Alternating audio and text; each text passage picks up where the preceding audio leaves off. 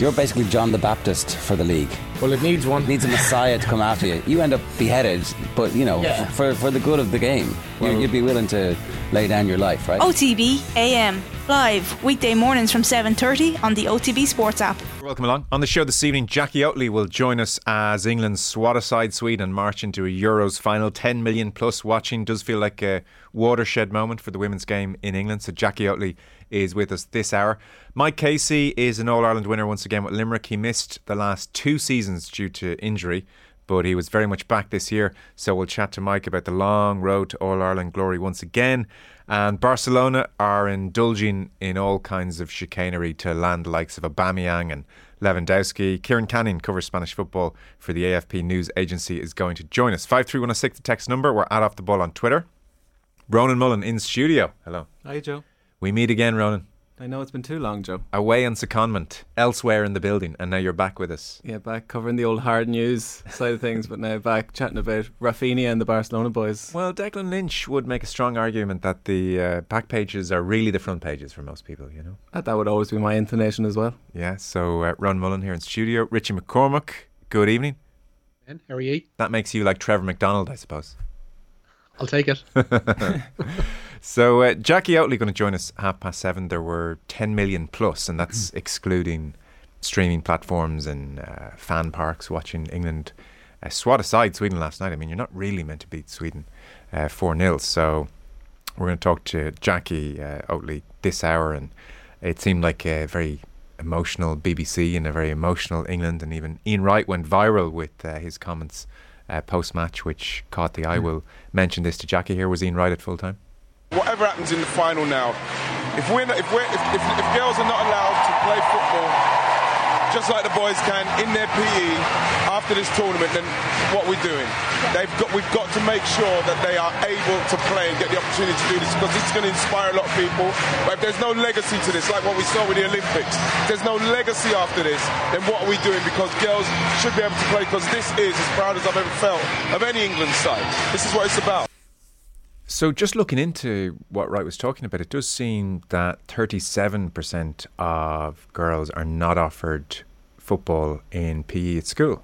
Uh, it's a significant problem in English schools. I don't know to what extent it's an issue here. So, there's plans or there's an aim to cut that to 25% by 2024.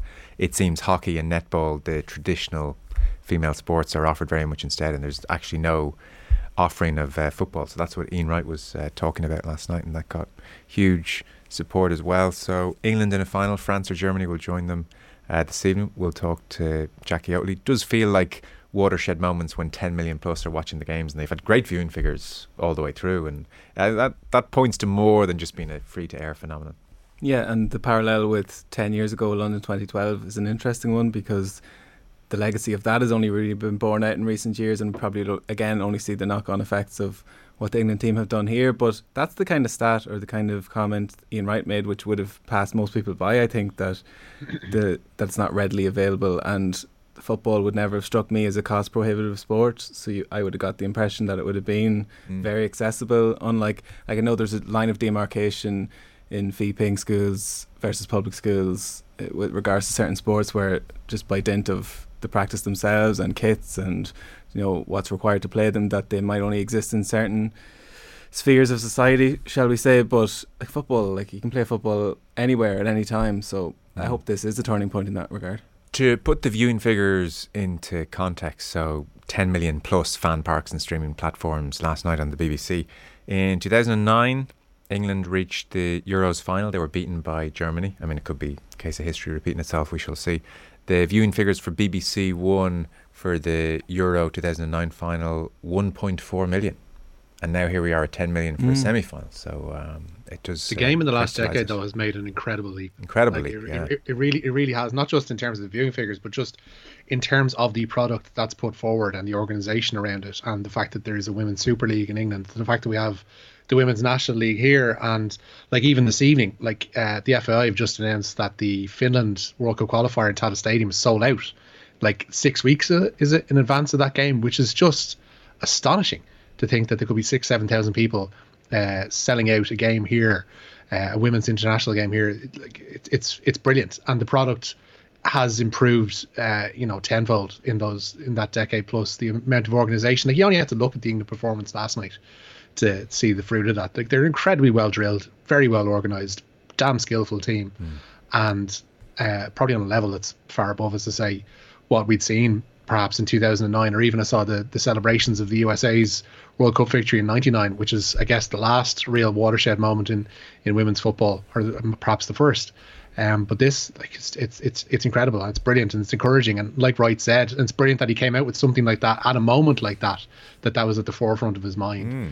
and uh, that the avenues, not just to football, but to whatever sports uh, young girls want to play, are open to them in whatever country it happens to be because, was, as we know, unfortunately, it's not always the case. Bring back Phil Neville. He didn't say afterwards. uh, Jesus, can you imagine? Do you remember the introspection after his departure and like people of some renown basically dismissing his tenure as what a waste of time that was, and you know it's going to take us ten years to rebuild from his five years. They seem to have gotten it together quite quickly, as quite it turns quickly. out. Yeah, I'm sure he wasn't as terrible as mm. some say. I mean, he did get them to fourth in a World Cup, but um, there was just something very small about hiring a coach with zero experience to take the national team because he was famous for men's football, so he can take the women's job. But look, the call of and the, tr- the tradition more so than anything of Inter Miami was just too much for Phil. Ah, to, he had to go. Say no to. So uh, Mike Casey on the way, Limerick defender, and Na Piarsaigh defender, and All Ireland winner after two years of injury. I mean, to miss one All Ireland is tough. To miss two in a row is very tough. So he's back with us now.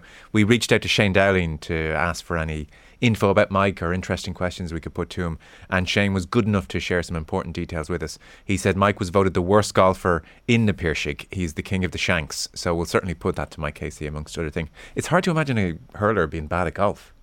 Yeah, I was trying to explain um, hurling to someone who's not familiar with it, someone not from Ireland, obviously, and like the the skills it encompasses, namely high hand-eye coordination, like you would think would apply, especially to golf. Mm. But the fact that um, I suppose it's a high bar within a hurling club, someone has to be the worst, Joe. It just turns out it's it's Mike Casey. Maybe he's playing off like seven, and they're all exactly mortified yeah. for him. Uh, we are going to talk to Kieran Canning about Barcelona as well. So from uh, being completely broke to reaching out for Lewandowski and taking a bit of a Aubameyang and uh, throwing the cash around, it does seem like they've managed to engineer some kind of financial chicanery here. Mm. Uh, Kieran Canning is going to explain. You've been looking into this story. How are they managing all this? So it's like Billy Beane, uh, Brad Pitt's character in Moneyball, will be tearing his hair out, Joe. It's like what? beautiful hair. Yeah, it's like what's going beautiful on hair. here? Because they have a little bit of money to play with, but they seem to be squandering it in the worst possible avenues. Like they're they're betting the house on Robert Lewandowski and Obama Aubameyang rolling back the years. I don't mind Lewandowski so much. Yeah, but he's, he's 34, and uh, like he was, he started up front with Aubameyang yesterday. Right. So I was thinking there might be some sort of, you know, they might interchange in the starting eleven, which might prove to be the case in the games that actually matter. Yeah. But uh, I don't know the squad building, and Xavi seems to be getting rave reviews in terms of his people skills and, you know, tactically astute. But they're giving him these cogs to try and make some sort of machine out of, and it, even the best manager might struggle. Mm. But essentially, they've signed um, a new TV deal which has given them a quick influx of cash. Right. But it's not it's not a long term guarantee. This isn't money that's going to be coming in season on season. So they're looking for a quick fix, and that's exactly what they're going for with the profile of players. There's no sign of you know young up and comers. They've gone for Rafinha, who's in his prime. They've gone for Lewandowski, obviously Christensen from Chelsea. They want Azpilicueta as well, mm. and they've also signed some good players like Koundé from Sevilla is on the way, like uh, another player in his prime. But then they're also probably looking from the perspective of Gavi and Pedri, their two midfield dynamos, possibly generational talents as well. Yeah. So that's kind of where the Frenkie De Jong thing factors in, where they're looking at him and thinking, we don't really need you, and you're taking up way too much in the wage bill. In effect, it seems they've sold about 25% of future TV mm. deals mm. to generate the cash now. Yeah, so they've they've done that, but they've gotten all the money up front essentially and they've just blown it all. So Joan Laporta is like, here, I'm not, I'm here for a good time, not a long time. He really is. Oh dear. I mean, I do feel like there'll be a movie with Steve Carell about all this in about ten years' time. Mm-hmm. So we should get moving, Richie. The news round ever, as ever, with thanks to Gillette Labs, putting your best face forward. We're starting with Euro 2022 this evening. England uh, await. Yeah, a place in the final of Women's Euro 2022 alongside England awaits tonight's semi final winners at Stadium MK. France take on Germany there. Kickoff is at 8. England, as we know, booked their place at Wembley by thrashing Sweden 4 0 at Bramall Lane. The hosts only led by a goal to nil at the break, but Lucy Bronze's goal three minutes after the restart kick started England's dominance of that game. Head coach Sarina Wiegman was asked afterwards what she told her players at half time they had their organization, and we needed to get out of their first press uh, better uh, with some choices we needed to do in our shape, uh, and we also need to be really tighter on the ball. Uh, we lost we lost passes um, that we shouldn't lose, and, and then we played them in their strengths. That's basically what we said. So we're talking about organization, making better choices, and being tighter on the ball. We'll talk to Jackie Oatley half past seven. Texting, did you know that Mike and Peter Casey are originally from Clare? No, I did not. I did not know. Uh, Clare's lost, Limerick's gain, and all that. I do know that Sunday was the first time they both were on the pitch at the full time whistle in an All Ireland final, which must have been a very cool moment for uh, brothers. But I did not know they were both from uh, Clare. So Mick has added in. They grew up on the Clare side of the border in Meelick, which is near to Na Piarsaigh. So there you go what could have been for Clare, I suppose. Uh, so that's England and the Euros this evening. Meanwhile, uh, Women's National League here at home. Yeah, Shelbourne can open up a 10 point lead at the top of the table tonight if they beat Dublin rivals Bohemians at Tolka Park. Kickoff there at 7.45. And Linfield have endured a miserable evening in Norway en route out of the Champions League. They were thrashed 8 0 by Bodo Glimt and had Kirk Millar sent off in the first half. They lost 8 1 on aggregate and they will play the losers of the Zurich Qarabag tie, uh, which is currently ongoing. Zurich a goal to the good in Switzerland tonight, and it's now 3 3 in aggregate. So the losers of that one will play Linfield next week in those Europa League qualifiers. Manchester United have splashed out 58 million euro. They have indeed. Lisandro Martinez has followed Erik Ten Hag from Ajax to Manchester United. The Argentina international defender signed a five-year deal at Old Trafford, with United paying the Dutchman, uh, paying uh, the Dutch Giants 67 million euro. Martinez, United's third signing of the summer, following the arrivals, of course, of Christian Eriksen and Tyrell Malacia. An Argentinian at Old Trafford. Is he the first in Gabriel Heinze? Oh, Di Maria Rojo. was there. Yeah, uh, let's just say I'd say he's more in the profile of uh, Heinze than he is of Di Maria. Much talk about Martinez's height. Mm. How small is he? He's five foot nine, which puts him in sort of a, a rarefied air of like comparisons with Baresi and Cannavaro and these kinds of people who are obviously playing in world leading teams. Joe, I think Martinez is going to find himself in a, possibly not as firm a defensive unit when he arrives at Old Trafford, but he must be the shortest centre half. He's the shortest centre half in the Premier League. Oh. In a physically robu- robust league as well, so you just know like the first Monday Night Football post match analysis because United play Brighton first up, and you just know set pieces. Brighton are going to be like, look at this, look at this guy. So Danny Welbeck, you go and stand over on him there, and we'll see what happens. But but I don't defenders choose who they mark. Eh, it depends. You can't go and mark a defender, can you? Well, you can go and stand on whoever you want at a set piece, like. Yeah, but then, like, I don't know. It's like when Harry they, Maguire will step in between them when they pin the goalkeeper on, on the line, like yeah. I suppose. But um, like I'm obviously being a little bit facetious because he's like a top ball player, and that's essentially what Ten Hag. The best way to defend is to keep the ball, and they want to yeah. play out from the back. And he's left-footed, so he's going to play on that side of the defence. You would think, which means they've got Harry Maguire, obviously still club captain. Rafael Varane is a World Cup winner, just probably never fit. Victor Lindelof has played all the preseason games. Eric Bailly apparently is wanted by Jose Mourinho at Roma. Phil Jones is still there. Tuanzebe is still there. So like history's repeating itself a bit with Manchester United, where they can't really get the outgoings right. They've sold Andreas Pereira, but they've like a thirty-man senior squad there. I don't know what they're going to do. Yeah. What's your take on the Ronaldo situation? Well, when he arrived, I wasn't so down on the signing. excuse me, I wasn't so down on the signing when he first arrived um, at the club. Uh, for, well, first arrived for the second time.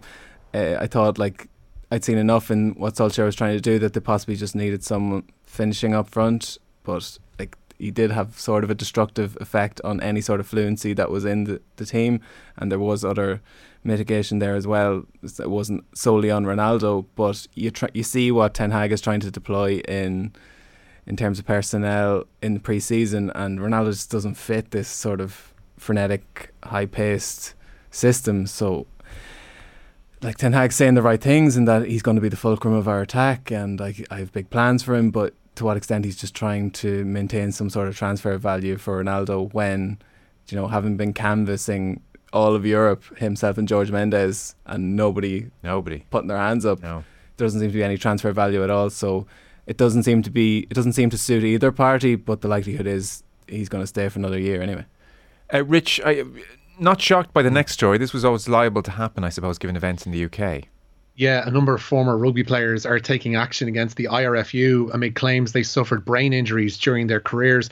The move follows the news that England World Cup winner Steve Thompson and former Wales captain Ryan Jones are among those to have opened legal proceedings against World Rugby, the English RFU, and the WRU. The names and indeed number of Irish players involved in this separate case have not been disclosed by their Dublin based solicitors, Maguire McClafferty. Yeah, I'm not sure how quickly all this plays out or when we get uh, or hear of the names or the numbers involved. And, and as Richie says, the Dublin based solicitors uh, were not revealing those names today, but uh, certainly a story which catches the eye for sure. Like I said, not a shock, I suppose, that given what was happening in the UK, it's happened here. So, uh, of uh, big significance, obviously. Um, we'll uh, bring you news as we get it on it. Colm O'Rourke, meanwhile, has been talking about his new appointment. Yeah, he was speaking to the Meath Chronicle last night. Said it was now or never for him to take the Meath job. The two-time All Ireland winner with the Royals was ratified for a three-year term last night, and a review will follow at the end of that second year. O'Rourke's former Meath teammate Bernard Flynn had also been in the running for the job, and he said he was disappointed to find out on social media that he had not been successful. Flynn also deleted a tweet thanking Kilmacud Crokes manager Robbie Brennan and ex Mayo boss Stephen Rochford, seemingly alluding to them being part of a proposed management ticket. Hmm. Thoughts on O'Rourke? I was as surprised as anybody. I think when I saw it, yeah. I was. Um, it's just like the notion that the, the oldest intercounty appointment of all time, like you'd never want to be the most anything, is a phrase I've heard, and you know, coming in like on that notion, I think it's going to be tricky for him. He comes in with a huge profile, but to what extent he can he can dine out on that with this current group, I'm not sure. Liam Hayes was on on Monday's show, and he's very supportive of O'Rourke, and that's mm. a long-standing relationship. Well, Liam Hayes had me thinking he me they're going to win the All Ireland job. Then at the end of it, he did say, "Well, I'm not so sure he has the talent." This is it. Well, I don't know about talent, but like it, it would be having spent the last thirty years, like we're talking intercounty uh, terms, obviously, because he's done of like good work at club level and at schools level and inter- international level for what that's worth. But like to have stepped out of that sphere for so long and to be stepping back into it when the game has moved on so much in the last ten years, let alone thirty years um, it's it's a tricky one. What they probably do need is somebody, and Liam Hayes was alluding to this, that like a figurehead that the county can rally around, and he's Perfect. arguably best fit best fit for that yeah. possible. And we've seen elsewhere, like at the top of the hurling and football championships, where often you need a figurehead of of that ilk and get the right personnel around him, and that's what Meath will be hoping to do. Because what what is certain is this is a critical appointment. They're at such an interesting juncture where I don't want to say Dublin are regressing in, in the sense that they're still streets ahead of the rest of Leinster, but this is the time where the likes of Meath or Kildare can can capitalise and close that gap. But on the flip side, if they get it wrong, they're just going to be in the wilderness possibly forevermore. so possibly forevermore. Yeah, well, forevermore in uh, in relative terms to to where we're at now because D- Dublin, the juggernaut that that is, if it's gone off the tracks for the last couple of seasons, that won't be a, a long lasting thing, I don't think. No, it's going to be interesting. And I'd say O'Rourke will uh, conduct a very polished video analysis session. Put on a certain tie, sit up there. Let me just show you where it all went wrong. Uh, we'll try and uh, get Colm O'Rourke on the show. Obviously, be very interesting to chat to him over the next uh, couple of weeks for sure. Uh, meanwhile, Shamrock Rovers God, yeah, it's busy day in the transfer front here at home. Shamrock Rovers have signed former Republic of Ireland under 21 international Simon Power. The midfielder moved from UCD to Norwich back in 2018, was sent out on a number of loans before joining Harrogate Town 18 months ago. His arrival comes in time for Rovers Europa League qualifier against Shkupi next week. The Hoops beat 10 man Ludogorets 2 1 at Tallaght Stadium last night, but they went down 4 2 on aggregate. Speaking to our own Stephen Doyle after the game, manager Stephen Bradley was left to rue a number of missed chances. Yeah, it was frustrating because, like you said, we started so well. Uh, we had them on the back foot. If, if another one of them goes in, it's a totally different game. We can relax and and, uh, and wait for the tour to come. But um, like I said, it wasn't to be, and uh, I still go back to that beat decision with the referee. And these games, you need them decisions to go for you. And for me, the refs made a uh, incredible decision. Um, he said Richie's dived when he's in on goal, which is which is unbelievable. You know. Were you surprised because he was giving out a lot of cards in the game? You would have thought that something like that he would have picked up on. Yeah, well, the fourth official is telling us that was a foul on Richie, and then we look out and the ref has pointing the other way, like you know. So it looked like the officials were really confused on it as well. Um, yeah, and it, uh, you'd have to really question that decision from the referee. Uh, I didn't see that decision. Stephen was at the game. Uh, ultimately, though, bigger picture, if Shamrock Rovers have been honest with themselves, conceding that third in the first leg and not taking the many chances they created last night, they're the real issues. And ultimately, they're the reasons that they hadn't progressed when they really could have, because it was a very good performance last night, but they didn't take their uh, chances ultimately. Uh, meanwhile, Dundalk. Yeah, busy day of transfer activity there too, specifically where Alfie Lewis is set to be reunited with his former St. Pat's boss, Stephen O'Donnell. The Lily Whites have already signed Norwegian winger Runar Hauge on loan from Hibernian and midfielder Robbie McCourt from Sligo Rovers. Their arrivals follow the return to Dundee United of Mark Connolly after a successful loan spell at Oriel Park. He'd won Player of the Month there uh, for June. And Bohemians in the past hour as well have announced their eighth signing of the summer window. They signed James Clark, the midfielder from Drogheda United, while Derry midfielder Evan McLaughlin has signed a new contract there, but he'll head out on loan in the meantime to Coleraine to get some game time. Republic of Ireland uh, underage player on the move. Yeah, very promising one too. The Republic of Ireland under 21 fullback Tayo Adaramola has joined Coventry City on loan for the season. The 18 year old was given his senior Crystal Palace debut by Patrick Vieira in their FA Cup tie with Hartlepool last season, and he then started in the next round against Stoke City. Racing then, Rich? Yeah, a surprise winner of the Galway Plate today, the feature on day three of the Galway Festival. 16 to 1 shot. Hewick beat the Joseph O'Brien trained Darasso to victory by half a length.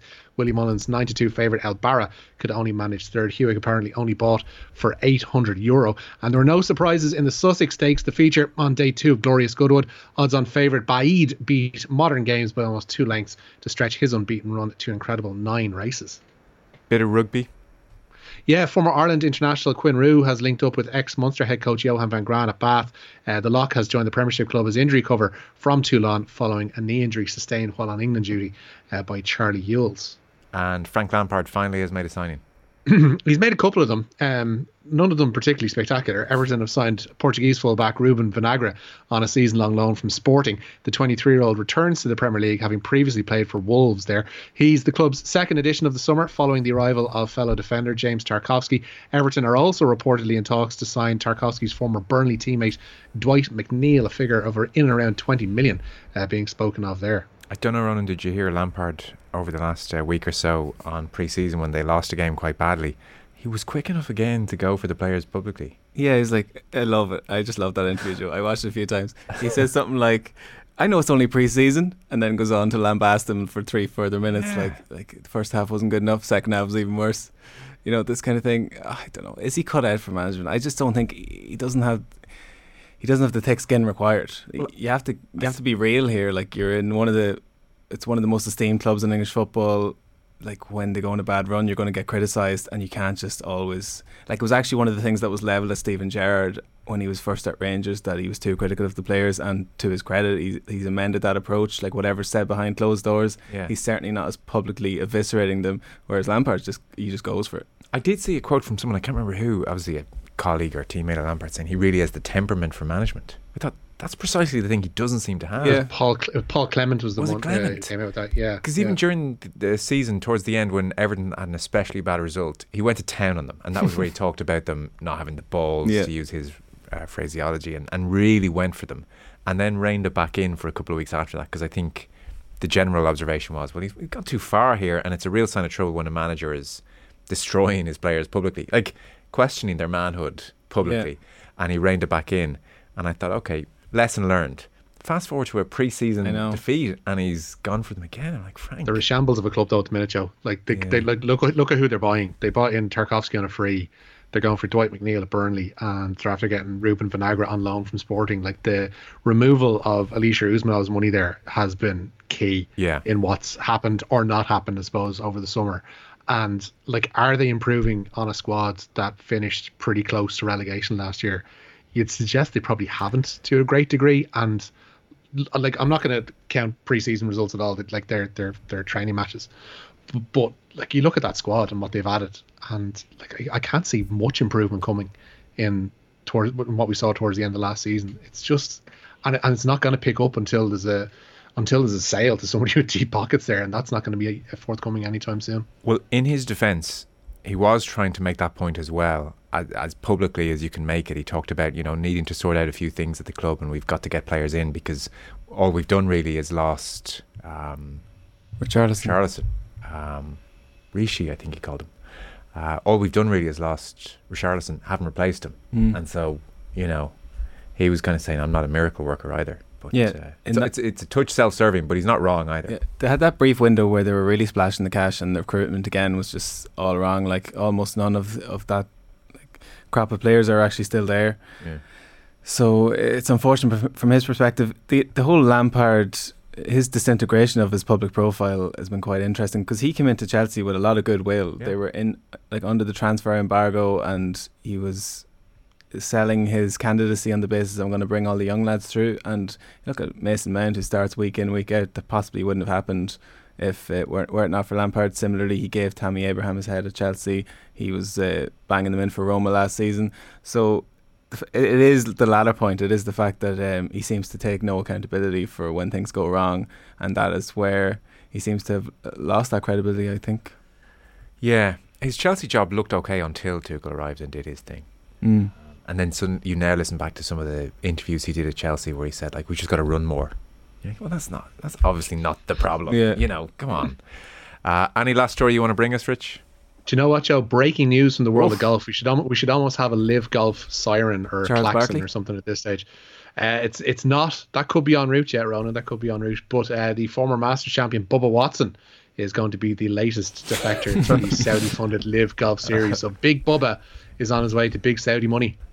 I mean, you haven't blown me away I'm there. I shocked have by to be that. honest. I'm shocked. I'm not sure we want to send the klaxon Who for else? that. Who else are we going to get at this stage? That's that's the depths we're plundering. I thought you were going to say Hideki Matsuyama when you said wait. As soon as you, you said former Masters champion, he seems to be uh, very much rumored to have been signed Yeah. up, locked down, Asian market, former Masters champion. They're going after former Masters champions just so they reach a point of critical mass where the Masters can't ban the former champions, and then in effect, It's a good tactic. yeah, like, like by hook or by crook, the mass the majors are all populated by live golf players as well. So yeah, I thought you were going to say Matsuyama, Bubba Watson. Yeah, I mean he fits the profile. Yeah, that was does, that's what struck me too. He brings a certain name recognition, exciting to watch, all that kind of stuff, um, which is kind of what they're going personality after. profile as well. Personality profile for sure, and uh, Yeah. to be honest, you turn on the PGA Tour of a standard week, there's a real deficit of personality, so it's not a terrible philosophy either. I was saying to you earlier about Charles Barkley. He was on the Dan Patrick show. Well rumored that he's been they're, they're seeking to get him on board as an analyst as well. Yeah. And he was saying I make in and around twenty million. And Dan Patrick says, and what did you say to Live Golf? And he's like, triple it. So if they if they triple that, he's he's on a, on his way. Why would they want him on their golf commentary though? Charles Barkley. Yeah, Well, he's the number one sports analyst in America, no, I get that, and he's he likes a bit of golf. but that is it. He, That is literally he's it, like Joe. renowned from the worst golf swing in the world. Well, he was likes a actually bit of golf. himself and Michael Jordan famously used to play golf and uh, tit for tat, very good, both very good. Then he got the yips, and uh, that's been it. He's got like a hitch in his swing or something. Oh, it's unbelievable. yeah, He's sorted it out now a bit. But I know I get all that. And he did a few of those Tiger versus Phil the matches and was very funny. yeah. But like Like after Joe, a couple of weeks of like Joe, ser- Joe, Joe, serious you're- tournaments, you might find it a bit. Your jealousy is showing here, Joe. Something fierce. I just think there might have been a broadcaster who really loves their golf who might have been picked ahead of Barkley. That's all I'm saying. Six- Available. Sixty million float your boat, Joe. Oh man. I hear you're quid. next on the list after Barkley, though. Yeah. So there we go. They're at Trump Bedminster this week, actually, just to just to really up, up the feel good about the That's whole great. live golf situation. Uh, fellas, we are out of time. Richie McCormack, thank you. Ladies and gents. Ronan Mullen, thank you. Cheers, Joe.